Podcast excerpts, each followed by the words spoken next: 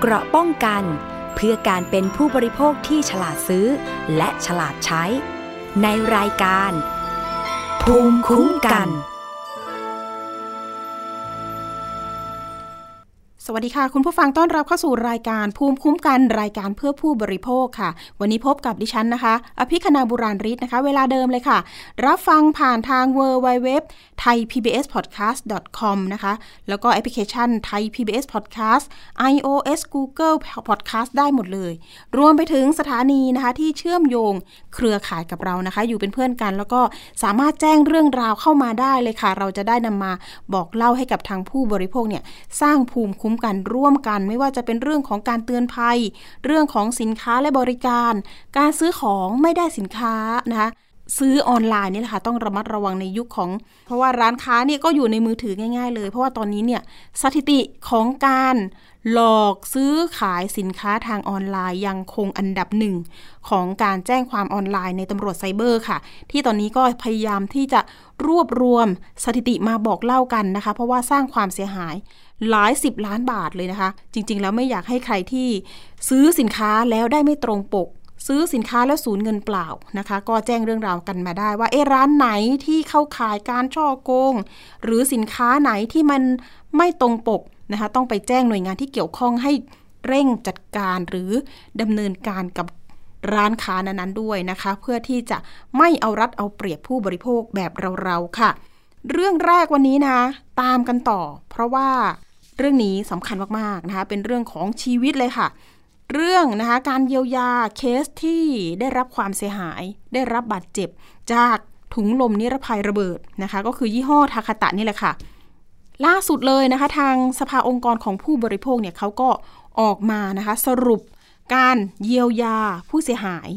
จริงๆแล้วนะคะ ความคืบหน้าของเรื่องนี้มีผู้เสียหายจากเหตุถุงลมนิรภัยระเบิดเนี่ยนะคะ 6 คน ซึ่งสภาองค์กรของผู้บริโภคก็ได้รับเรื่องนะคะร้องเรียนแล้วก็มีการช่วยเหลือ เรียกร้องเงินเยียวยาจากบริษัทรถ ล่าสุดนะคะมีการเจรจาได้ข้อสรุป บริษัทรถยนต์นะคะยอมชดใช้ให้กับผู้เสียหาย 3 คนรวมเป็นเงินประมาณ 7 ล้านบาทค่ะคุณผู้ชม คุณผู้ฟัง เรื่องนี้ดิฉันก็เคยนำมาเล่าเนาะบอกต่อกัน เพราะว่าเคยลงพื้นที่ไปสัมภาษณ์พี่จรันนะคะ ซึ่งก็เป็นหนึ่งในผู้ที่ได้รับบาดเจ็บเนาะ ก็โอ้โหสูญเสียตานะคะ แล้วก็กรามหัก ฟันหักเคี้ยวข้าวไม่ได้เลยค่ะ คุณผู้ฟัง ตัวเลขเจ็ดหลักนะคะ ได้ระบุนะคะว่าเออบริษัทเนี่ยที่เป็นผู้ผลิตรถยนต์เนี่ยมีการเยียวยาผู้เสียหาย จากถุงลมนิรภัยระเบิด ทางสภาองค์กรบอกว่า ยังเป็นตัวเลขที่น้อยไป และไม่ควรต่อรองนะคะ นี่ก็คือเป็นความคิดเห็นของทางเลขาธิการสำนักงานสภาองค์กรของผู้บริโภค ในงานถแถลงข่าว ผลการดำเนินงานเกี่ยวกับการเรียกร้องสิทธิ์ให้ผู้เสียหาย จากเหตุถุงลมนิรภัยระเบิดค่ะคุณผู้ฟัง หลังจากนี้นะคะ จะต้องผลักดันให้หน่วยงานที่เกี่ยวข้อง ใช้มาตรการเชิงบังคับ เช่น รถยนต์ที่ต้องตรวจสภาพ เพื่อต่อภาษี ต้องบังคับเปลี่ยนถุงลมนิรภัย หรือ หากยังไม่เปลี่ยนต้องบังคับให้ใช้ห้ามใช้รถนะคะ บังคับเลยห้ามใช้รถ เป็นมาตรฐานเดียวกันกับต่างประเทศ และย้ำให้บริษัทผู้ผลิตรถยนต์ ออกมาให้ข้อมูลกับประชาชนว่ารถยนต์รุ่นไหนบ้าง ที่ใช้ถุงลมนิรภัยยี่ห้อทาคาตะ และมีปัญหาเพื่อให้ประชาชนเข้ารับการบริการเปลี่ยนใหม่ค่ะ ผู้เสียหายคนหนึ่งมาให้ข่าวเหมือนกันเนาะว่า ประสบอุบัติเหตุทางรถยนต์เมื่อเดือนตุลาคม 2565 ในตามร่างกายเขาก็ยังมี รอยแผลที่เป็นเหตุการณ์ในครั้งนั้นนะคะ ส่วนใหญ่ก็เป็นรอยแผลที่มาจากการระเบิดของถุงลมนิรภัยยี่ห้อนี้เลยค่ะ ขณะที่แผลจากรถชนนะคะน้อยน้อยกว่าว่าอย่างนั้น เช่น บริเวณคอ แขน และแผลใหญ่บริเวณหน้าท้อง เขาเล่าว่าแม้ว่าจะเป็นแม้ว่าแผลจะแห้งแล้วนะคะ แต่การใช้ชีวิตเนี่ยไม่เหมือนเดิม เพราะยังมีเศษตะกั่วที่ฝังอยู่ในกล้ามเนื้อ แพทย์ไม่สามารถทำความสะอาดได้แบบร้อยเปอร์เซ็นต์ทำให้บางครั้งมีอาการปวดนะคะ ผู้เสียหายก็เล่านะคะ ว่าเขาเป็นหนึ่งในสามคนที่ได้รับเงินเยียวยา จากบริษัทรถยนต์ เมื่อเดือนมกราคมที่ผ่านมานี้เองนะคะ จึงอยากให้ทางผู้บริโภคที่เคยประสบเหตุแบบเดียวกัน ออกมารู้สิทธิ์ของตัวเอง แล้วก็เรียกร้องสิทธิของตัวเองด้วยนะคะอะส่วนผู้เสียหายที่สภา องค์กรของผู้บริโภคให้การช่วยเหลืออยู่ในขณะนี้มี 4 คนนะคะ ในจำนวนนี้ บริษัทผู้ผลิตยินยอมที่จะจ่ายเงินเยียวยาให้กับ 3 คนนะคะรวมๆแล้วเป็นเงินประมาณ 7 ล้านบาท แล้วก็อยู่ระหว่างการเจรจาอีกหนึ่งคน ซึ่งถือว่าเป็นครั้งแรกที่มีการเยียวยาผู้ประกอบธุรกิจ ในกรณีถุงลมนิรภัยระเบิดในประเทศไทย เจ้าหน้าที่ศูนย์คุ้มครองผู้บริโภคแบบเบ็ดเสร็จ เปิดเผยนะคะว่าประเด็นที่น่ากังวลขณะนี้คือผู้บริโภคส่วนหนึ่ง ไม่ทราบว่าอุบัติเหตุที่เกิดขึ้นกับตัวเอง ส่วนหนึ่งอาการหนัก เพราะถุงลมนิรภัย เพราะไม่ใช่ทุกโรงพยาบาลที่จะมีแพทย์นิติเวชคอยชนสูตรอย่างละเอียดทำให้พลาดโอกาสที่จะได้รับเงินเยียวยานะคะ แล้วก็นอกจากนี้แนวทางหลังจากนี้สภาขององค์กรของผู้บริโภค อาจจะออกมาประกาศกำหนดเกณฑ์นะคะ แจ้งความเป็นอันตรายของถุงลมนิรภัยแก่ผู้บริโภค แล้วก็ประชาชน ซึ่งจะทำให้ในอนาคตหากเกิดกรณีสินค้าไม่ปลอดภัย ในลักษณะเดียวกัน ก็จะมีกระบวนการเรียกคืนที่เป็นระบบแล้วก็รวดเร็วกว่านี้ค่ะ เพราะว่าตอนนี้เนี่ยยังเหลือดีกว่าประมาณ 5 0 0แสนคัน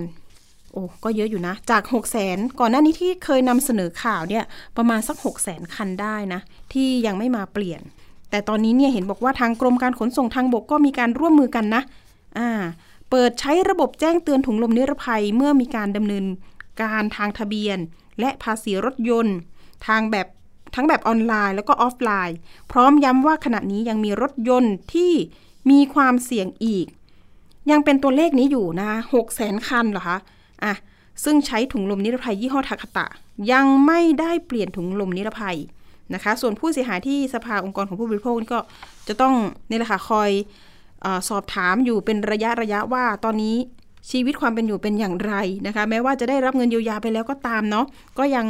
ดูแลกันอยู่ว่าอย่างนั้นนะคะ ก็จริง ๆ แล้วไม่อยากให้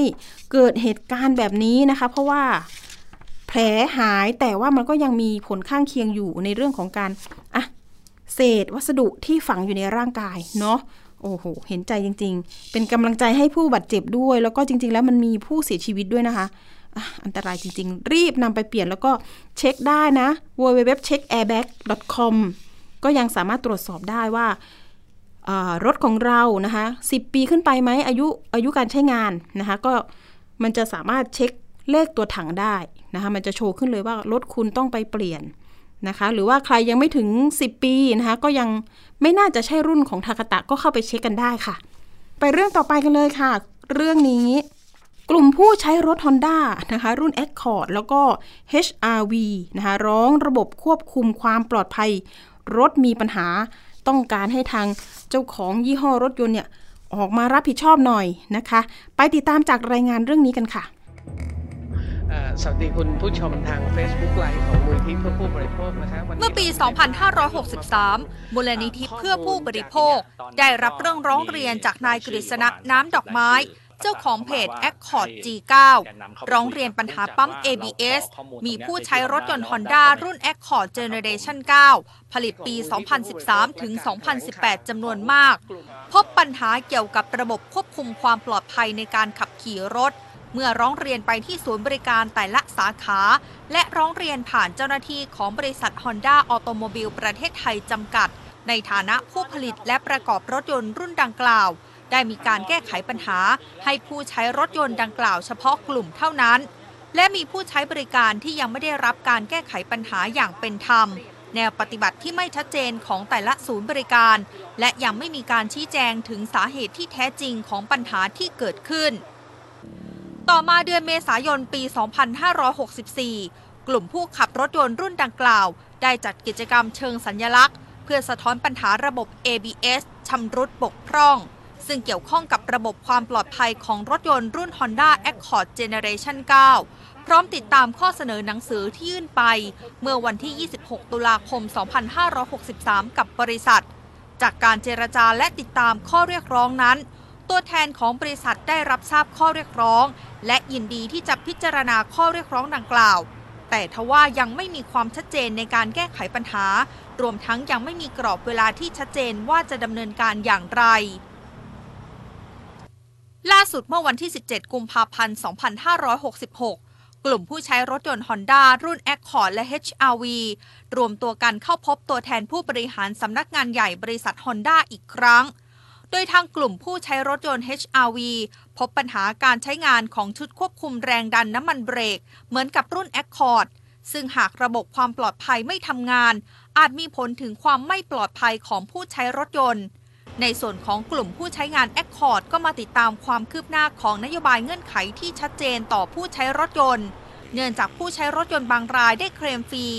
บางรายเมื่อพบปัญหากลับมีเงื่อนไขในการเคลม หรือมีค่าใช้จ่ายที่เรียกเก็บที่แตกต่างกัน ขณะที่สำนักงานใหญ่บริษัท Honda Automobile ประเทศไทยจำกัด ได้รับหนังสือข้อเรียกร้องของกลุ่มผู้ใช้รถยนต์ที่พบปัญหาดังกล่าวแล้ว ได้ทางตัวแทนบริษัทรับทราบ พร้อมจะนำเรื่องปัญหาที่ผู้ใช้พบไปดำเนินการทบทวนพิจารณา และชี้แจงรายละเอียดให้ชัดเจนภายใน 30 วัน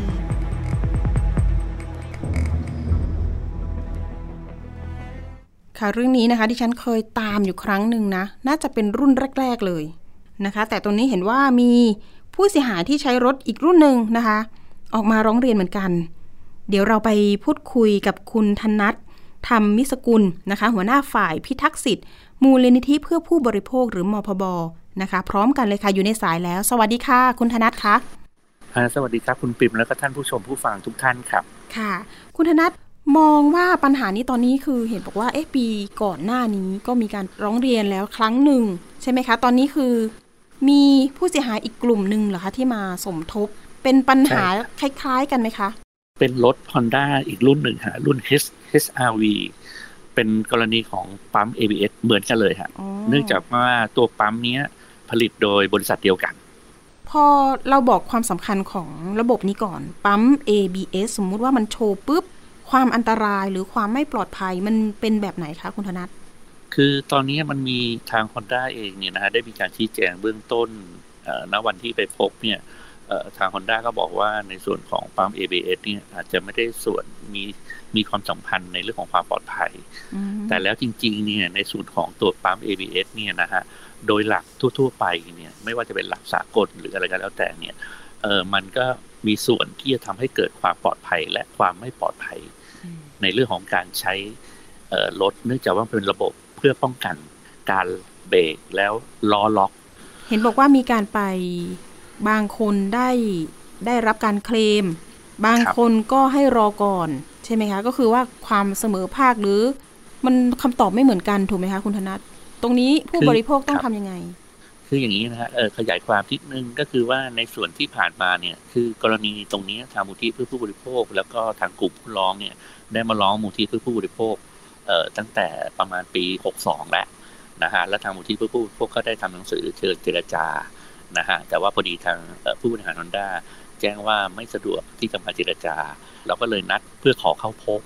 ที่อาคารพิลมอืมทาวเวอร์ไบเทคบางนาค่ะ นะฮะเอ่อเมื่อเมื่อปีสองนี้ก็ทาง Honda เองก็ก็ต้องขอขอบคุณส่วนหนึ่งเนาะได้รับการแก้ไขปัญหา แต่ว่าการแก้ไขปัญหาเนี่ยมันก็ยังกลายเป็นสองมาตรฐาน คือบางคันเนี่ยถ้าเข้ากลุ่มหรือว่ารู้จักกลุ่มในส่วนของเพจ Honda Accord G9 ในเรื่องของปั๊ม ABS เมื่อเมื่อเขาทราบข่าวสารเนี่ยแล้วมีการต่อรองกับทาง Honda เนี่ยจะได้รับการเคลมฟรี 100%คือค่ะไม่เสียค่าใช้จ่าย นะฮะแต่ว่าถ้าบางส่วนเนี่ยเขาไม่ทราบก็อาจจะมีส่วนลดให้ประมาณสามสิบถึงห้าสิบเปอร์เซ็นอะไรทำนองนี้ฮะมันเลยทำให้กลายเป็นสองมาตรฐาน ซึ่งซึ่งซึ่งทางมูลที่เพื่อผู้บริโภคเองกับในส่วนของแกนนำ Honda G9 เนี่ยมองว่ามันกลายเป็นสองมาตรฐาน จึงอยากจะขอให้ทาง Honda เนี่ย ประกาศให้กับโชว์รูมของตนเองนั่นแหละ หรือว่าดีลเลอร์ของตนเองได้รับรู้ว่าเอ่อจะมีเงื่อนไขอย่างไรหนึ่งสองสามสี่ ก็ได้เพื่อค่ะเพื่อให้ทุกโชว์รูมเนี่ยปฏิบัติให้เหมือนกัน ก็คือมาตรฐานเดียวกันเลยดีกว่า ป้องกันถูกถูกป้องกันต้องครับการจะมาร้องเรียนแบบเนาะอะคันนี้ใช่ได้เข้ากลุ่มตรงนี้ได้ร้อยเปอร์เซ็นต์ของผมครับได้แค่สามสิบเปอร์เซ็นอะอีกที่เหลือใช่ก็คือออกเองว่าอย่างนั้น แต่จริง ๆ การแก้ไขนี่มันก็คือเป็นระบบของเขาเนาะก็คือไปแก้เรื่องหลายอย่างคนหลายอย่างใช่หรือเปล่าคือมคือถ้าเกิดว่าผู้บริโภครายใดหรือคันใดทราบ ว่าได้มีการให้เปลี่ยนเค มฟรีหนึ่งร้อยเปอร์เซ็นเนี่ยเออท่านนั้นก็ต้องนำสำเนาเอกสารหรือหลักฐาน ที่ว่ามีคันใดเปลี่ยน หรือว่าเคลมฟรีหนึ่งร้อยเปอร์เซ็นต์ไปแสดงให้กับดีลเลอร์ของ Honda ค่ะได้ทราบ และทางดีลเลอร์ดีลเลอร์ของ Honda จึงจะประสานกับสำนักงานใหญ่ เพื่อดำเนินการขออนุมัติอะไรตอนนี้ซึ่งมันมันก็จะกลายเป็นแบบหลากหลายมาตรฐาน อาจจะเกินสองมาตรฐานด้วยซ้ำ ค่ะคและรับตอซึ่นงตรงนี้นี้เนี่ยทางเราค่ะมองว่ามันมันเป็นก็คงจะต้องเป็นสิทธิของผู้บริโภคนะฮะซึ่งมันก็น่าจะเป็นมาตรฐานเดียวกัน ในรถรุ่นยี่ห้อเดียวกัน แล้วก็ในอาการเดียวกัน และทีนี้รุ่นใหม่ที่เป็นกลุ่มที่สองมาสมทบเนี่ยตอนนี้มีผู้เสียหายเยอะไหมคะ ตอนนี้เท่าที่ทราบก็คืออยู่ประมาณหลักสิบคัน หลักสิบคันแต่ก่อนหน้านั้นเนี่ยทางแกนนำเองยังยังไม่ทราบเนื่องจากว่าเขาอาจจะได้มีการเปลี่ยนไปแล้วบางส่วนค่ะอ่าเพราะว่าเนื่องจากว่าผู้ใช้รถ Honda ทุกประเภทเนี่ยก็มีอยู่แล้ว อยู่ทั่วประเทศ อยู่ทั่วประเทศไทยอยู่ส่วนมัก็กทางระจายวงกว้างอยู่ค่ะครับรุ่นรุ่นของ Accord นี่ก็ยังมีคนที่ยังออกมาร้องเรียนอยู่ไหมคะ ยังมีอยู่ฮะยังมีอยู่ รุ่นรุ่นยังมี Accord นี่ประมาณกี่คนคะแอคคอร์ดของ G9 นะฮะค่ะ G9 G9 เนาะค่ะฮะตอนนี้ก็ยังมีอยู่หลักร้อย หลักร้อยหลัเลยเหรร้ออยคะคันใช่โอ้หลักร้อยคัน คือมันเหมือนกับเป็นอาการที่เริ่มแบบทยอยทยอย ที่ทำให้ปั๊ม ABS เนี่ยมีปัญหา ขึ้นอยู่กับอาการเขาเรียกว่าขึ้นอยู่กับอายุรถไหมคะสิบปีขึ้นไปไหมหรือว่าเพิ่งซื้อมาก็เป็นไหมคะคือส่วนหนึ่งอาจจะต้องเปรียบเทียบนะฮะว่าอืมถ้าเป็นยี่ห้ออื่นเนี่ย ผมว่าปั๊ม ABS ยังไงมันก็ต้องเกินสิบปีสิบห้าปียี่สิบปีอะคงไม่มี คงไม่มีคันใดที่ห้าปีหรือสิบปีมาเปลี่ยนปั๊ม ABS ครั้งหนึ่งอะอืม ถูกไหมฮะค่ะอันนี้มันเป็นเอ่อระบบในเรื่องในเรื่องของการช่วยเบรกหรือเขาเรียกว่าการช่วยเบรกการช่วยเบรเพื่อกช่วยให้ระบบเบรกค่ะไม่ไม่ไม่ล็อกตัวยางไม่ล็อกอืมซึ่งอันนี้ผมผมว่ามันอย่างอย่างผมเองก็ใช้รถสิบปีสิบห้าปีก็ยังไม่เคยเปลี่ยนเลยไม่ได้กำหนดระยะเวลาในการเปลี่ยนนะแต่ว่ามันก็ไม่สมควรที่จะต้องเสีย เห็นบอกถ้าว่าเป็นงานใช้งานโดยปกติ ตอนนี้ทางบริษัทเองรับหนังสือไปแล้วของกลุ่มใช่ฮะผู้ร้อรับงข้อเสนอล่าสุดถูกไหมฮะครับเมื่อวันที่สิบเจ็ดกุมภาพันธ์ค่ะ ครับคำช่วงตอเช้าบคำตอบก็คือว่า ตอนนี้คือต้องรออะไรอย่างไรบ้างคะ ทางผู้บริหารแจ้งให้รอพันสามสิบวัน ก็น่าจะไม่เกินวันที่สิบหกอืมีนาคมก็น่าจะมีทิศทางหรือว่าทางออกของทางผู้ประกอบการว่าเป็นเช่นไรจะได้รับการแก้ไขปัญหาแบบร้อยเปอร์เซ็นหรือไม่ใช่ไหมคะ ใช่ คือคือตอนนี้ข้อเสนอเพียงแต่ว่าต้องการให้มีความชัดเจนกับกับทุกโชว์รูม หรือทุกทุกดีลเลอร์ของ Honda ในรถยนต์รุ่น Accord G9 เท่านั้นเองพร้อมกับ SRV อีกหนึ่งรุ่นเนื่องจากว่าใช้ปั๊ม ABS ยี่ห้อค่ะเดียวกัน บริษัทเดียวกันอืมจากผู้ผลิตเดียวกัน นอกจากระบบของปั๊ม ABS แล้วมันมีอย่างอื่นอีกไหมคะกระเท่าทบที่ต่อทระราบบบอื่นล่าสุดที่คุณกิษณะเมื่อวานไปออกรายการด้วยกันนะนะฮะค่ะก็จะมีในเรื่องของปั๊มลม ซึ่งปั๊มลมเนี่ย มันก็ต้องมามองถ้าไม่มีอุบัติเหตุหรืออะไรต่างๆ ที่มันเกี่ยวเนื่องกับ เครื่องยนต์หรือรถเนี่ยปั๊มลมก็ยังไม่สมควรที่จะต้องเปลี่ยนภายในสิบปีนะ ตรงนี้ก็คือว่าตอนนี้ต้องให้ทางผู้ร้องรอกันหน่อยนะฮะ ตอนนี้ครับทำอย่างอื่นไม่ได้ถูกไหมคะใช่จะต้องรอรอดูทางฝั่งของบริษัท Honda ครับค่ะ ส่วนแนวทางของทางมพบก็รับเป็นผู้ที่จะประสานงาน แล้วก็เป็นคนกลางให้ทางผู้ร้องใช่ไหมคะ แนวทางครับการดำเนินการตอนนี้คือมีความ ลำบากใจอะไรไหมคะ หรือว่ามีอุปสรรคอะไรไหมคะ คือเราก็มีความเป็นห่วงว่าทาง Honda เอง อาจจะใช้ยุทธวิธีหรือวิธีการเหมือนเดิมอะฮะ ก็คือคันไหนค่ะทราบว่ามีการเปลี่ยนฟรีหนึ่งร้อยเปอร์เซ็นเขาก็จะได้รับการการดูแล แต่ถ้าคันไหนหรือผู้ร่วมคันไหนไม่ทราบเนี่ย ก็อาจจะถูกในเรื่องของการต่อรองในเรื่องของส่วนลด ซึ่งมันก็จะไปเข้าเข้าเงื่อนไขเดิมที่เราที่เราเคยพูดคุยกันเมื่อสองปีที่แล้ว คุณธนัทนอกจากข้อมูล ของกลุ่มผู้ร้องแล้วเนาะตอนนี้อยากจะฝากไปถึงผู้ที่จะซื้อรถหรือว่าในมุมของผู้บริโภคอะค่ะ จะต้องรู้สิทธินะคะอะไรอย่างไรได้บ้างในเรื่องเกี่ยวกับการซื้อรถยนต์ หรือว่าสินค้าและบริการต่างๆค่ะ ฝากทิ้งท้ายได้ค่ะคุณธนัทครับคือตอนนี้เท่าที่ทราบเนี่ยทางสำนักงานคณะกรรมการคุ้มครองผู้บริโภคหรือสคบเองเนี่ยกำลังดำเนินการผลักดันรวมถึงทางมูลที่เพื่อผู้บริโภคและก็สภาองค์กรผู้บริโภคในเรื่องของ พรบในเรื่องของความชำรุดบกพร่องอะนะฮะซึ่งอันเนี้ยถ้าสามารถที่จะทำให้ให้เกิดขึ้นได้ ไม่ว่าไม่มั่นใจว่าจากภายใต้รัฐบาลไหนเนี่ย มันก็จะทำให้ผู้บริโภคส่วนใหญ่เนี่ยได้รับการแก้ไขตามพระราชบัญญัติความชำรุดบกพร่องตรงนี้นะฮะยังไงค่ะอาจจะต้องฝากฝากนิดหนึ่งส่วนสิทธิของผู้บริโภคเอ่อตามหลักก็มีอยู่จำนวนห้าข้ออยู่แล้วนะฮะก็คือหนึ่งสิทธิในเรื่องของการได้รับข่าวสารทั้งคำพรรณนาคุณภาพที่ถูกต้อง และเพียงพอเกี่ยวกับสินค้าและบริการ สองสิทธิในเรื่องของการอิสระในการเลือกซื้อสินค้าและบริการค่ะนะฮะแล้วก็สามสิทธิความการได้รับความปลอดภัยจากการใช้สินค้าและบริการอืมนะฮะแล้วก็สี่สิทธิในเรื่องของการได้รับความเป็นธรรมในการทำสัญญาค่ะนะฮะแล้วก็คือการไม่ถูกเอารัดเอาเปรียบจากผู้ประกอบการอืมนะฮะแล้วก็ห้าสิทธิการได้รับการพิจารณาและชดเชยความเสียหายนะฮะซึ่งกรณีของ Honda Accord G9 รวมถึง SRV เนี่ย มันก็จะไปเข้าสู่ในเรื่องของข้อที่ข้อที่หนึ่ง ซึ่งจากการไม่มีการพัฒนาคุณภาพของสินค้า ให้เพียงพอกับสินค้าและบริการนะฮะแล้วก็รวมถึงในส่วนของข้อที่สามก็คือสิทธิในเรื่องของความปลอดภัยนะฮะแล้วรวมถึงไปข้อสุดท้ายก็คือข้อที่ห้าสิทธิที่จะได้รับการพิจารณา และชดเชยความเสียหายครับค่ะ นี่ก็เป็นสิทธิเนาะแล้วก็ถ้าเกิดว่า ต้องการร้องเรียนนะคะ ก็จะมีเบอร์กลางเหมือนกันเนาะ0 2 2 4 8 3 7 3 7 ใช่ไหมคะพี่ธนัทค่ะถูกต้องเลยครับ แล้วก็จะมีในส่วนของหน้าเพจของมูลที่หรือว่าเว็บไซต์ของมูลที่เพื่อผู้บริโภคนะฮะ ไม่ว่าจะช่องทางอีเมล campaign at consumer thai org และ Line Official มูลนิธิเพื่อผู้บริโภค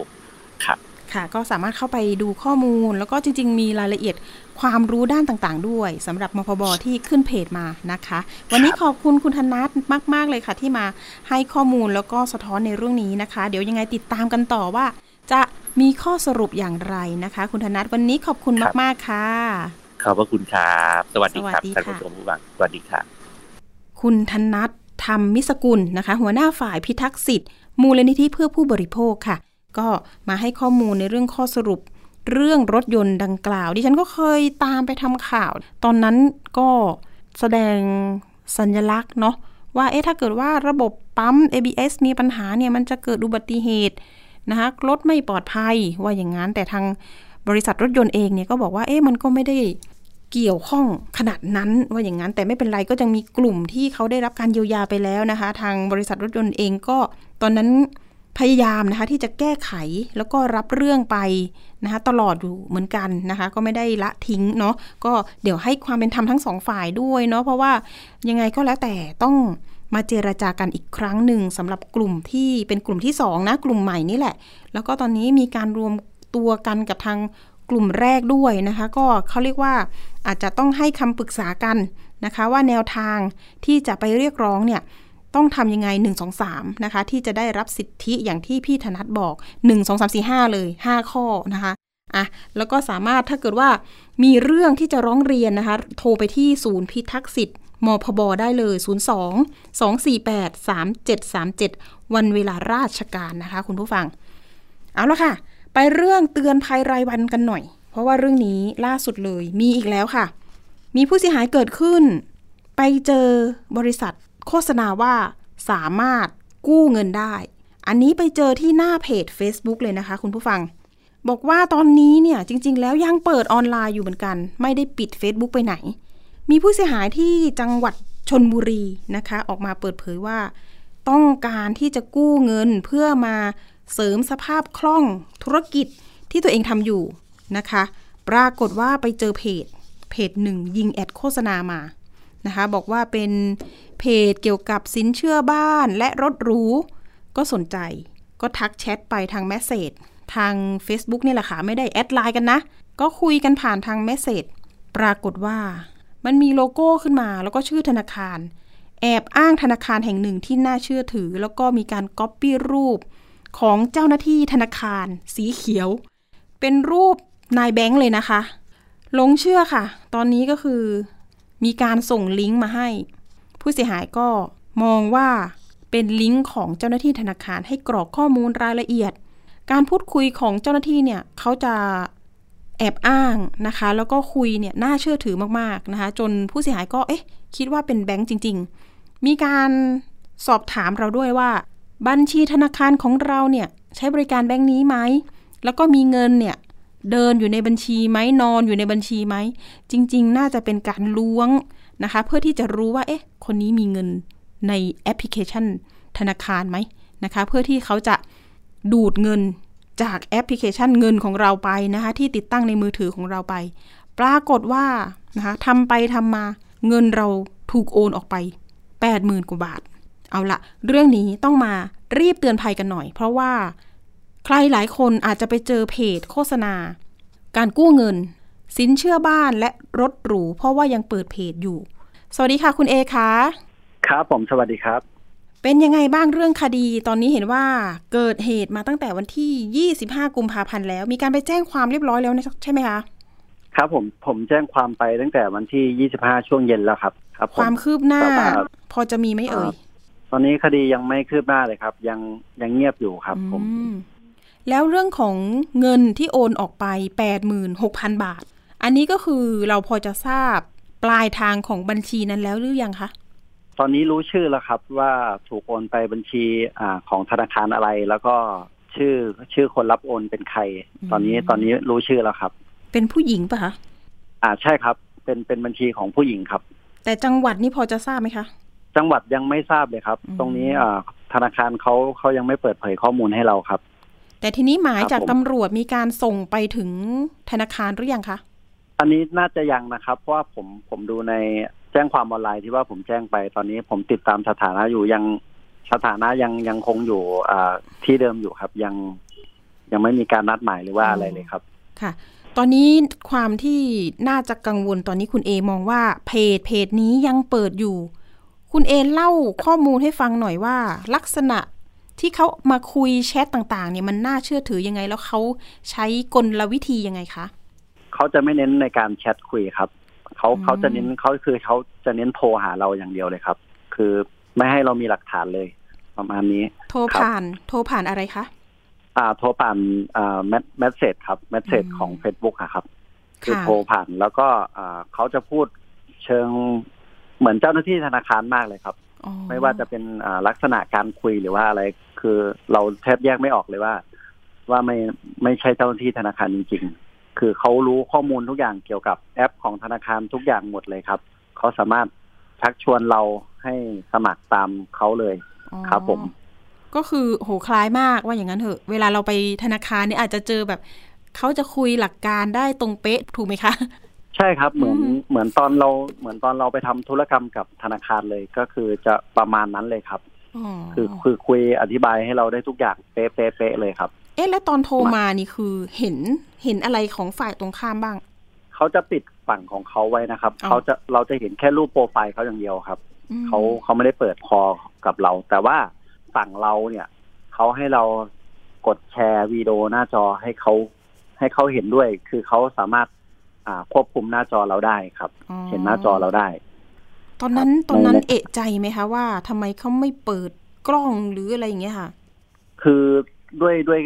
ด้วยคำพูดของเขาอะทำให้เราแบบเชื่อเชื่อสนิทเลยครับ ว่าเขาคือเจ้าหน้าที่ธนาคารจริง ๆ ครับ เพราะว่าค่ะในแอปแรกที่ให้เขาให้เราทำอะ ก็คือแอปของธนาคารโดยตรงเลยครับ ก็คือแอปเคพัทเลยครับ ค่ะ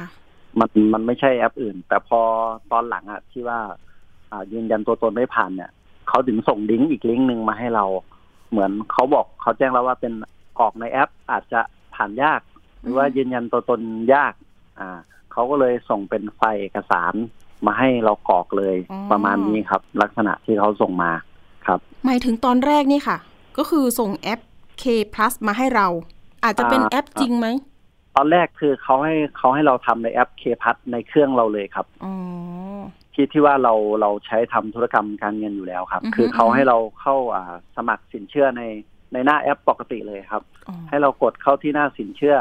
อ่ากรอกข้อมูลกรอกอ่ายอดจำนวนเงินที่เราต้องการจะกู้ครับอืมแล้วก็ยืนยันตัวตน ยืนยันตัวตนใบหน้าครับ พอตอนหลังอะ คือในแอปอะ พอตอนขั้นตอนสุดท้ายครับ มันมันจะมันจะโหลดค้างเลย โทรศัพท์เราจะค้างแล้วก็จะไม่ผ่าน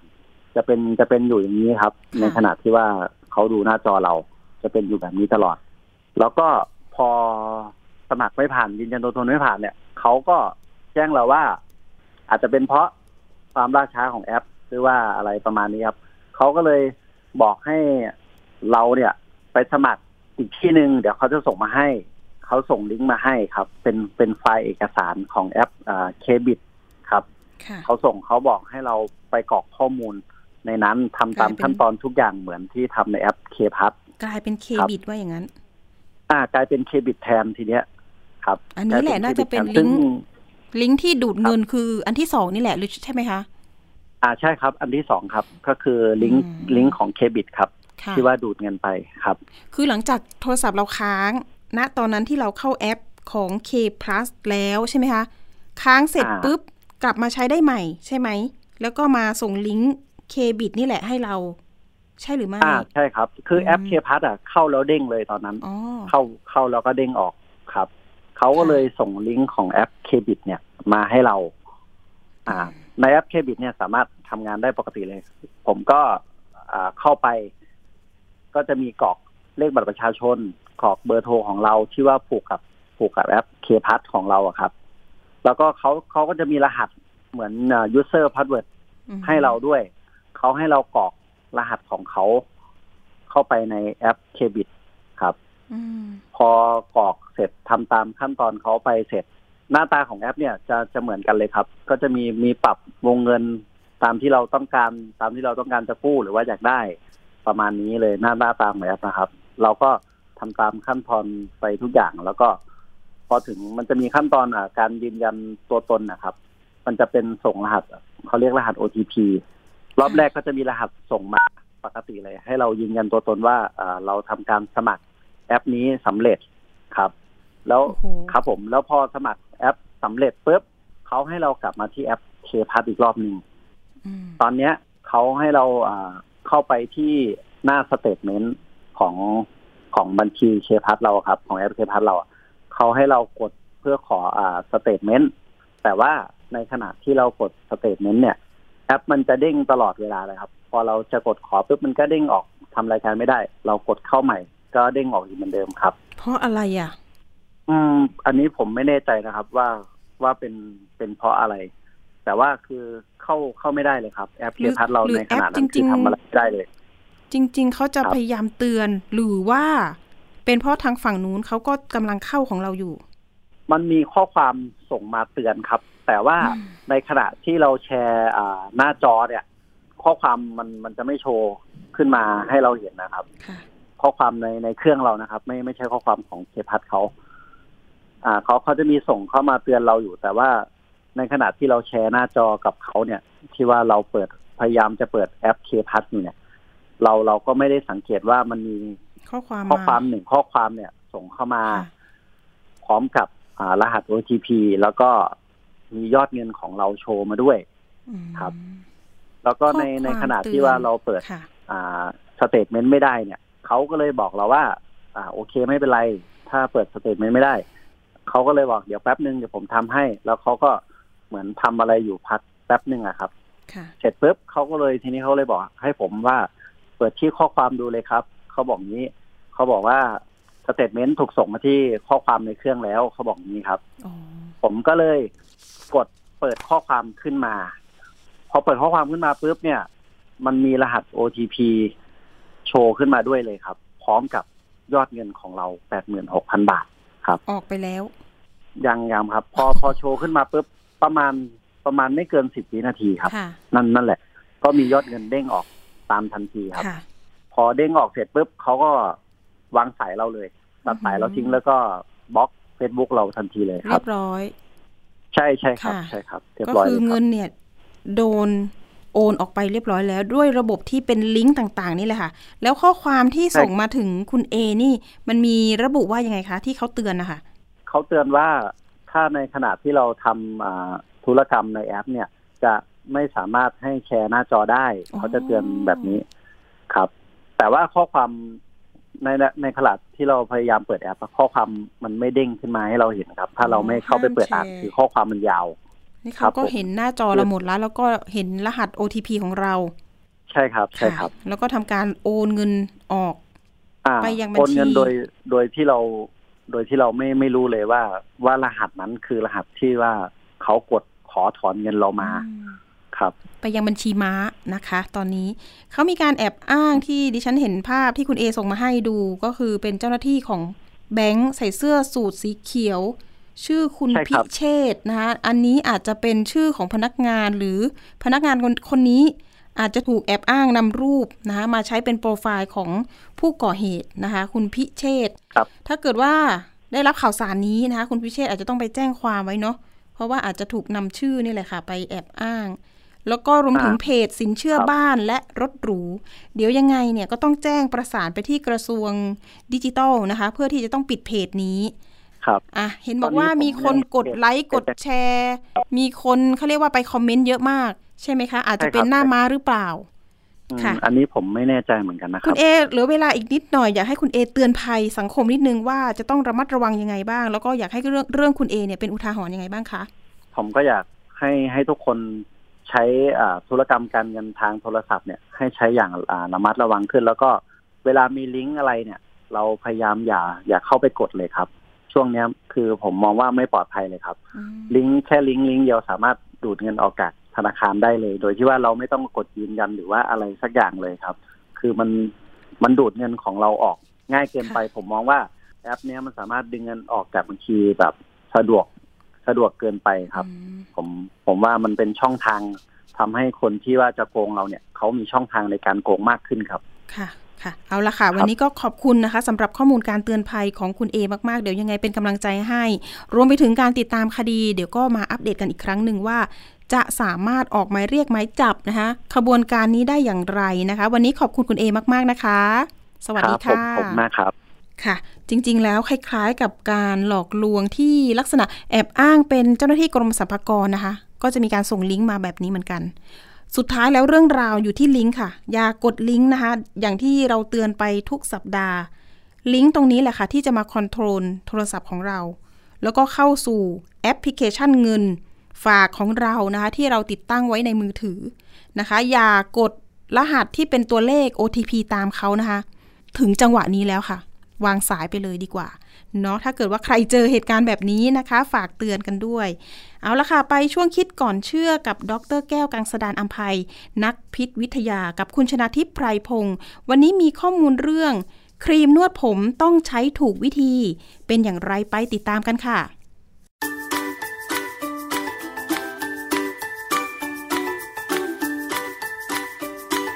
ช่วงคิดก่อนเชื่อ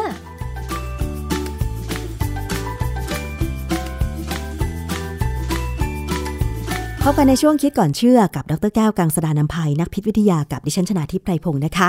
วันนี้เราจะมาพูดถึงครีมนวดผมค่ะ ซึ่งเป็นสิ่งที่เชื่อแน่ว่าทุกคน หรือเกือบทุกคนได้ใช้นะคะ โดยเฉพาะคุณผู้หญิงที่มีผมยาวๆ ครีมนวดผมเนี่ยจุดประสงค์ที่เราใช้ก็คือทำให้ผมนุ่มลื่น ป้องกันผมแห้ง ป้องกันผมพันกัน เพราะว่าเวลาผมแห้งผมพันกันเนี่ยหวีก็จะยาก มันทำให้เส้นผมขาดใช่ไหมคะ คุณผู้หญิงที่ผมยาวจะรู้ดี การใช้ผลิตภัณฑ์ดูแลเส้นผมก็คือครีมนวดผมเนี่ย ก็เพื่อป้องกันผลกระทบจากสารเคมีทั้งจากสิ่งแวดล้อม แล้วก็น้ำยาสระผมนั่นเองใช่ไหมคะ แต่ว่าถ้าใช้ครีมนวดผมแล้ว แล้วล้างออกไม่หมดเนี่ย มันจะส่งผลกระทบอะไรถึงหนังศีรษะของเราหรือเส้นผมของเราหรือไม่ เคยทราบไหมคะว่า ครีมนวดผมเนี่ยเขาทำมาจากอะไร วันนี้เราจะไปดูงานวิจัยเรื่องของครีมนวดผมกันนะคะ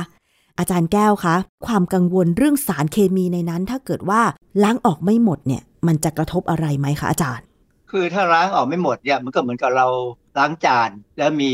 น้ำยาล้างจานติดอยู่เราจะเป็นไงอะกินน้ำยาล้างจานเข้าไปใช่ไหมค่ะแต่นี่ในกรณีของครีมนวดผมเนี่ยก็มีสารเคมีหลายตัวนะ ถ้าค่ะเราเข้าไปดูที่ฉลากเนี่ยนะฮะซึ่งฉลากเนี่ยดูยากมากตัวเล็กนะฮะก็อาจจะต้องใช้แว่นขยายส่องดูว่ามีอะไรบ้าง หลาย ๆ อย่างเนี่ยจะเป็นสารที่ช่วยทำให้เส้นผมเนี่ยกลับมาอยู่ที่มี pH ที่เหมาะสม เพราะว่าตัวน้ำน้ำยาสระผมเนี่ยอาจจะมี pH ที่ไม่เหมาะสม เนื่องจากว่าเขาต้องการชำระเอาสิ่งสกปรกออกพูดง่ายๆคือครีมนวดผมเนี่ยถ้าใครคิดว่าดีทำให้ผมนุ่มลื่นดีขึ้น หรือว่าดีเหมือนเดิมเนี่ยก็ใช้แต่ถ้าบางคนเนี่ยเขาจะไม่ใช้ก็อาจจะไปใช้อย่างอื่น อาจารย์คะครีมนวดผมนี่ที่อาจารย์บอกว่ามันมีสารหลาย ๆ ตัวที่เป็นสารเคมี มันมีส่วนประกอบอะไรบ้างคะอาจารย์ แน่ๆก็คือมีน้ำเพราะว่าก็เป็นตัวทำละลาย แล้วเขาก็จะมีพวกน้ำมันต่างๆ เช่นน้ำมันมะพร้าวบ้างหรือน้ำมันอะไรที่เขาคิดว่าใส่เข้าไปแล้วเนี่ยผู้บริโภคจะตื่นเต้นดี ความจริงเนี่ยน้ำมันอะไรก็ได้ เนื่องจากว่ามันต้องการให้ผมมันนิดนึงนะฮะอ๋อแล้วก็อาจจะมีพวกแอลกอฮอล์บางอย่าง ซึ่ง ไม่ก่อปัญหากับเส้นผม เช่น butylene glycol เนี่ยเป็นแอลกอฮอล์ที่เป็นพวกอีกกลุ่มหนึ่งไม่ใช่แอลกอฮอล์แบบที่อยู่ในเหล้านะค่ะเป็นอีกแบบหนึ่งแล้วอาจจะมีพวกสบู่ เช่น glyceryl stearate แล้วก็มีพวกเอ่อน้ำหอมค่ะมีสีด้วย แล้วก็มีซิลิก้า ซึ่งซิลิก้าเนี่ยจริงๆ คือสิ่งที่อยู่ในเป็นเม็ดทราย แล้วก็จะเป็นซิลิโคนอาจารย์คะซิลิโคนนี่มันเป็นประเภทไหนทำไมจะต้องใส่ไปในครีมนวดผม ซิลิโคนมีหลายแบบ นะแบบที่เป็นน้ำมันเลย ก็มีแบบคล้ายๆยางก็มี อันนี้พวกพวกที่คล้ายๆยางเนี่ย เรามักจะทำเป็นวัสดุอุดกันรั่วใช่บางอย่างก็ไปผสมทำกาว หรือสารหล่อลื่นไปทำอุปกรณ์ทำอาหารนึกออกไหมฮะไอ้พวกตะหลิวทัพพีอะอ่าที่เป็นซิลิโคนก็มีค่ะเพราะฉะนั้นซิลิโคนเนี่ยเป็นชื่อกว้าง แต่ว่าซิลิโคนที่เข้ามาใช้ในครีมนวดผมหรือในเครื่องสำอางเนี่ยจะเป็นซิลิโคนที่เป็นน้ำมัน แล้วก็มีลักษณะการระเหย ต่างกันแล้วแต่ชนิด อย่างเช่น นึกไม่ถึงใช่ไหมฮะว่าเอ่อสเปรย์ที่เราใช้แล้วก็กลิ่นตัวเนี่ยก็จะมีซิลิโคนด้วยค่ะจำเป็นต้องมี มันมีข้อสังเกตยังไงในการใช้ของผู้บริโภคคะอาจารย์ คือถ้าอ่านฉลากดูเนี่ยมักจะเจอคำอยู่สองคำคือเป็นสารที่อยู่ในกลุ่มที่เราเรียกว่า cyclomethicone นะฮะมีสองชนิด ชนิดแรกเนี่ยเราเรียกว่า D5 D5 คือ cyclopentasiloxane อันนี้เป็นซิลิโคนชนิดที่เป็น medium evaporating rate ก็คือมีการระเหยปานกลาง อีกตัวหนึ่งที่สำคัญคือ D D4 D4 นี่คือไซโครเทตราไซล็อกเซนสารซิลิโคนชนิดที่ high evaporating rate คือระเหยเร็ว ในยุโรปเนี่ยใน EU เนี่ยเขาเน้นมากเรื่องว่าการใช้สารพวกซิลิโคนเนี่ยถ้าไม่ใช้ได้เลยยิ่งดีค่ะแต่ถ้าจำเป็นต้องใช้ เพราะสินค้าเนี่ยเขาเตรียมสูตรมาเนี่ย กว่าจะค้นได้เนี่ยมันก็นาน ถ้าจะใช้เนี่ยขอให้ใช้ D5 ซึ่งมี D4 ปนเปื้อนน้อยที่สุด คือบางครั้งเนี่ยในการผลิตเนี่ยมันเกิดสองอย่างผสมกัน อาจารย์แล้วทำไมจำเป็นจะต้องใช้สารเคมีซิลิโคน D4 กับ D5 ด้วยคะซิลิโคนพวกเนี้ยทำให้ผมเรียบนิ่มอืมแล้วก็ไม่พันกัน คือมันมีความสามารถในการที่จะจะทำให้ผมเป็นเงาอะอ๋อนะฮะคือจุดประสงค์ของการขายสินค้าเนี่ยก็คือโฆษณาเขาจะโฆษณาเลยผมนุ่มสลวยเงา แล้วก็ จับเนี่ยก็จะไม่พันกันอ๋อคือผมสังเกตใช่เวลาผมสระผมเนี่ยผมไม่ได้ใช้ครีมนวดอะนะค่ะผมของผมเนี่ยบางทีมันมาพันกันเอง ใช่แล้วมันก็มันจะเอาสักมือสาลูบกออกมันจะแห้งๆอาจารย์ คือผมจะพยายามไม่ใช้น้ำยายานวดผมเนี่ยเพราะว่ามันเกาะบนพื้นเนี่ยทำให้พื้นเนี่ยต้องเอาแปรงขัดพออาจารย์พูดอย่างนี้คือนึกถึงโฆษณาเกี่ยวกับแชมพูและครีมนวดผมเลยตอนเนี้ยตามสื่อต่างๆ มักจะเอาดาราที่ผมยาวๆ มาโฆษณาแล้วก็บอกว่าพอใช้ยี่ห้อนี้แล้วเนี่ย ผมนุ่มสลวยไม่พันกันจัดทรงง่าย ผมเรียบลื่น แม้ไม่ทำการดรายผม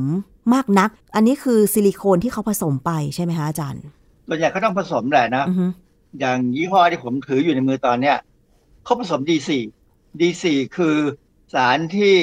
EU เนี่ยพยายามบอกว่าอย่าใช้ค่ะแต่บ้านเราใช้เฉยเลย ประเด็นคือว่า เจ้า D4 เนี่ยมันเป็นสารที่มีบทความตีพิมพ์ในวารสาร Toxicological Science ปี 2001 นะชื่อบทความเนี่ยเป็นการบอกว่าเจ้า D4 เนี่ยมันมีฤทธิ์ที่เราเรียกว่า estrogenic และ anti-estrogenic คำว่าเอสโตรเจนหรือ estrogenic เนี่ยหมายถึงฮอร์โมนค่ะที่อยู่ในร่างกายของเราคือการที่มีสารที่มีฤทธิ์แบบเนี้ย จริงๆ แล้วในทางพิษวิทยาเนี่ยเราถือว่าเป็นสารที่ค่อนข้างอันตรายนะจัดอยู่ในกลุ่มที่เราเรียกว่าฮอร์โมน disruptor เหตุผลก็คือว่ามันอาจจะไปวุ่นวายเกี่ยวกับฮอร์โมนของเรา ถ้ามันเข้าไปในร่างกายเราอ๋อทีนี้ในงานวิจัยที่เขาตีพิมพ์เนี่ยเขาใช้สัตว์ทดลอง แล้วเขาพบว่าสารดีสี่เนี่ย มันทำให้น้ำหนักมดลูกของสัตว์ทดลอง เปลี่ยนแปลงไปค่ะนะแล้วก็มีการเปลี่ยนแปลงที่แย่ลง ของเซลล์เยื่อบุผิวมดลูกค่ะคือโดยสรุปแล้วเนี่ยข้อมูลพวกเนี้ยทาง EU หรือว่าสหภาพยุโรปเนี่ยเขาทำการประเมินว่ามันเป็นข้อมูลด้านความปลอดภัยซึ่งเป็นปัญหาค่ะแล้วที่สำคัญสารพวกซิลิโคนเนี่ยมีความเป็นพิษต่อสิ่งแวดล้อมด้วย มันตกค้างในสิ่งแวดล้อมนาน แล้วเข้าไปอยู่ในสัตว์ ไปอยู่ในพืช ใน EU เนี่ยเขาพยายามพูดอย่างนี้ว่า ถ้าจะใช้ D5 ก็ขอให้เป็น D5 ที่มี D4 ปนเปื้อนน้อยที่สุด เขากำหนดปริมาณไหมคะว่า ควรจะใช้ซิลิโคน D5 หรือ D4 เท่าไหร่คะอาจารย์ ในเครื่องสำอางเนี่ยมักจะไม่มีการที่จะไปควบคุมการใช้เพราะมันเป็นสูตรเฉพาะของแต่ละยี่ห้อค่ะต้องเข้าใจนิดหนึ่งเครื่องสำอางเนี่ยหน่วยงานใดที่ควบคุมเรื่องเนี้ยไม่ว่าจะประเทศไหนนะจะควบคุมน้อยกว่าอาหารมากค่ะ ถ้าเป็นในอาหารเนี่ยต้องกำหนดเลยว่ากี่เปอร์เซ็นต์กี่เปอร์เซ็นต์แต่ว่าถ้าเป็นเครื่องสำอางเนี่ยเขามักจะ ใช้คำว่า GMP อะคือใช้ตามความเหมาะสมของแต่ละยี่ห้อค่ะนะแต่ว่าอย่างกรณีของซิลิโคนเนี่ยเขาบอกเลยว่าใช้ดี5เนี่ยควรจะมีดีสี่ปนเปื้อนน้อยที่สุดไม่ถึงจุดหนึ่งเปอร์เซ็นต์อย่างเงี้ยสมมติเป็นอย่างเงี้ยนะค่ะเพราะฉะนั้นสินค้าบางชิ้นเนี่ยที่ขายในบ้านเราเนี่ยส่งไป EU ไม่ได้นะ เพราะว่า EU เนี่ยจะไม่ยอมให้ใช้ดีสี่ตัวเดียวเป็นหลัก ถ้าเราล้างครีมนวดผมออกไม่หมดนี่ มันจะซึมเข้าสู่ร่างกายของมนุษย์ไหมคะอาจารย์ โดยหลักการเนี่ยหนังศีรษะเราเนี่ยไม่ได้เป็นไม่ได้เป็นกำแพงกั้นที่สมบูรณ์ค่ะซึมได้ ประเด็นหนึ่งที่มูลนิธิเพื่อผู้บริโภคเนี่ยเขาเคยตรวจพบที่เขาเก็บตัวอย่างมา 12 ตัวอย่างมาตรวจเนี่ยเจอซิลิโคนทั้งหมด ซึ่งอันนี้ไม่น่าประหลาดใจ เพราะว่าก็ซิลิโคนมันทำให้ผมเรียบอะค่ะก็ต้องใช้ใช่ไหมใช่ อันนี้สิ่งหนึ่งที่มูลนิธิเขาแนะนำแล้วผมก็ไปดูคนอื่นเขาแนะนำกัน ก็คือว่าเวลาสระผมเนี่ยถ้าผมยาวนะ ตอนใช้แชมพูเนี่ย คุณก็ใช้ได้ถึงหนังหัวแหละ เพราะว่าบางครั้งเนี่ยมันมีเหงื่อมีอะไรตกอยู่ใช่ไหมใช่ แต่ตอนที่ใช้ครีมนวดน้ำยาพวกครีมนวดเนี่ย พยายามใช้แค่ประมาณครึ่งของเส้นผม คืออย่าให้ไปถึงหนังหนังศีรหัวษะ เพราะว่าไม่งั้นเนี่ยเผื่อมันไปตกค้างอยู่ล้างไม่ออก เพราะว่าจริง ๆ มันล้างยากนะ ผมสังเกตบนพื้นเนี่ยมันจะที่ลื่นๆปัญญากับลูกผมใช้เนี่ยบางครั้งมันมีเป็นคราบติดอยู่ ต้องใช้แปรงเป็นแปรงที่สำหรับขัดห้องน้ำเนี่ยขัดมัน แต่ว่ามันเลิกใช้ไม่ได้อาจารย์ครีมนวดผมไม่งั้นผมมันจะสักๆแล้วพันกันอะหวีไม่ออกอะคือถ้ายังอยากไว้ผมยาวไม่ไปตัดทรงเกลียนสามข้างอะนะขาวสามข้างนะ ก็ใช้ไปเถอะ แต่ว่าใช้ให้ดีหน่อยคือ พยายามอย่าลูบให้ถึงหนังศีรษะค่ะแล้วที่สำคัญต้องล้างออกให้หมดให้ได้ คือมันจะมีบางส่วนอะที่เคลือบอยู่ ผมมันก็จะได้ดูสวยหน่อย แต่ว่าถ้าเป็นไปได้เนี่ย ไม่ใช้นะ เราใช้น้ำมันมะพร้าวใช้ พวกน้ำมันธรรมชาติต่างๆอะคนโบราณใช้มะกรูดใช่ไหมค่ะใช้ผิวมะกรูดใช้เปลือกมะกรูดเนี่ย หรือว่าเอามาตำเนี่ยก็ใช้ได้ มันก็เป็นสิ่งที่ผมว่ามะกรูดมันหอมดีอะค่ะนะใช้อัญชันใช้บางคนใช้ไข่ไก่ก็มีเขามีสูตรครีมนวดแบบไข่ไก่ที่ทำเอง แต่ว่าหลายคนก็อาจจะคิดว่า เอ๊ะ มาทำครีมนวดใช้เอง กว่าจะฝานมากรูดกว่าจะเอาไข่ไก่มาตอกอะไรอย่างเงี้ย นานไป มันมีวันว่างๆอะนะฮะ เข้าไปดูในเว็บไซต์ของคณะเภสัชศาสตร์มหาวิทยาลัยต่างๆ เขามักจะมีข้อมูลพวกนี้ให้ดู การทำเครื่องสำอางที่ทำจากผลิตภัณฑ์ธรรมชาติ โดยเฉพาะเรื่องครีมนวดผมแน่ใจว่ามี กฎระเบียบของ EU สหภาพยุโรปกับในประเทศไทยในเรื่องของการกำหนดส่วนผสมต่างๆ ของครีมนวดผมเนี่ยมันต่างกันยังไงคะ อย่างที่อาจารย์บอกว่า EU มีข้อกำหนดว่าให้ใช้ได้เฉพาะซิลิโคน D5 แต่ว่า ในเมืองไทยไม่มีการกำหนดก็เลยมีผู้ผลิตครีมนวดผม ใช้ซิลิโคน D4 มันเน้นถึงเรื่องของความเชื่อบางอย่าง คืออย่างถ้าเป็นอเมริกาอเมริกาก็ไม่ได้มีเหมือนกันค่ะนะเราเนี่ยมักจะยึดทางอเมริกาเพื่อความสะดวก เพราะว่าสินค้าบางอย่างก็นำเข้ามาสินค้าบางอย่างก็ส่งออก EU เนี่ยไม่ถึงก็บอกว่าห้ามใช้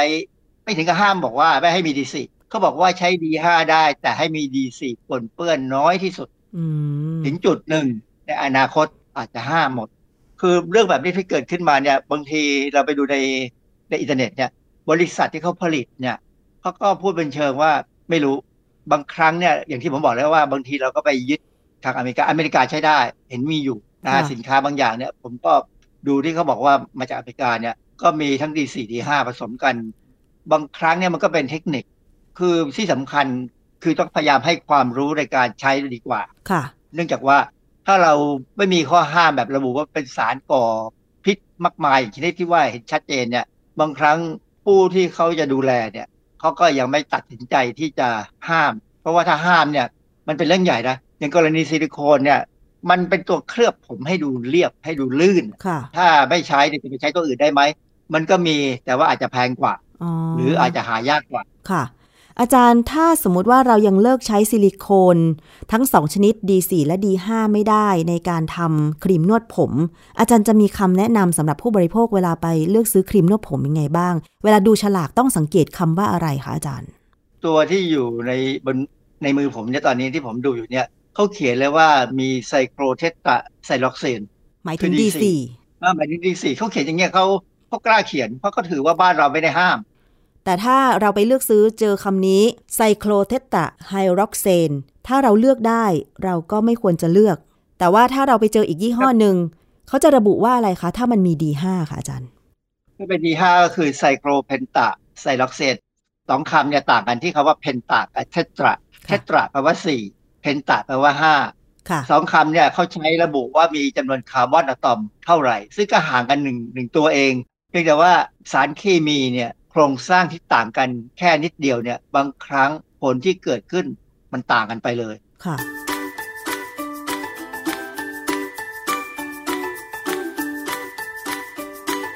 ช่วงคิดก่อนเชื่อ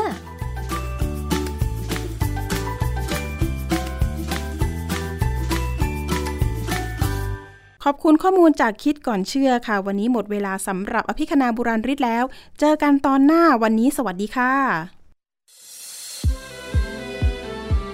ติดตามฟังรายการได้ที่เว็บไซต์ thaipbspodcast.com และ YouTube Thai PBS Podcast ฟังทางแอปพลิเคชัน Thai PBS Podcast Spotify Google Podcast Podbean SoundCloud และ Apple Podcast กดติดตามเป็นเพื่อนกันทั้ง Facebook Twitter Instagram และ YouTube Thai PBS Podcast แค่ฟังความคิดก็ดังขึ้น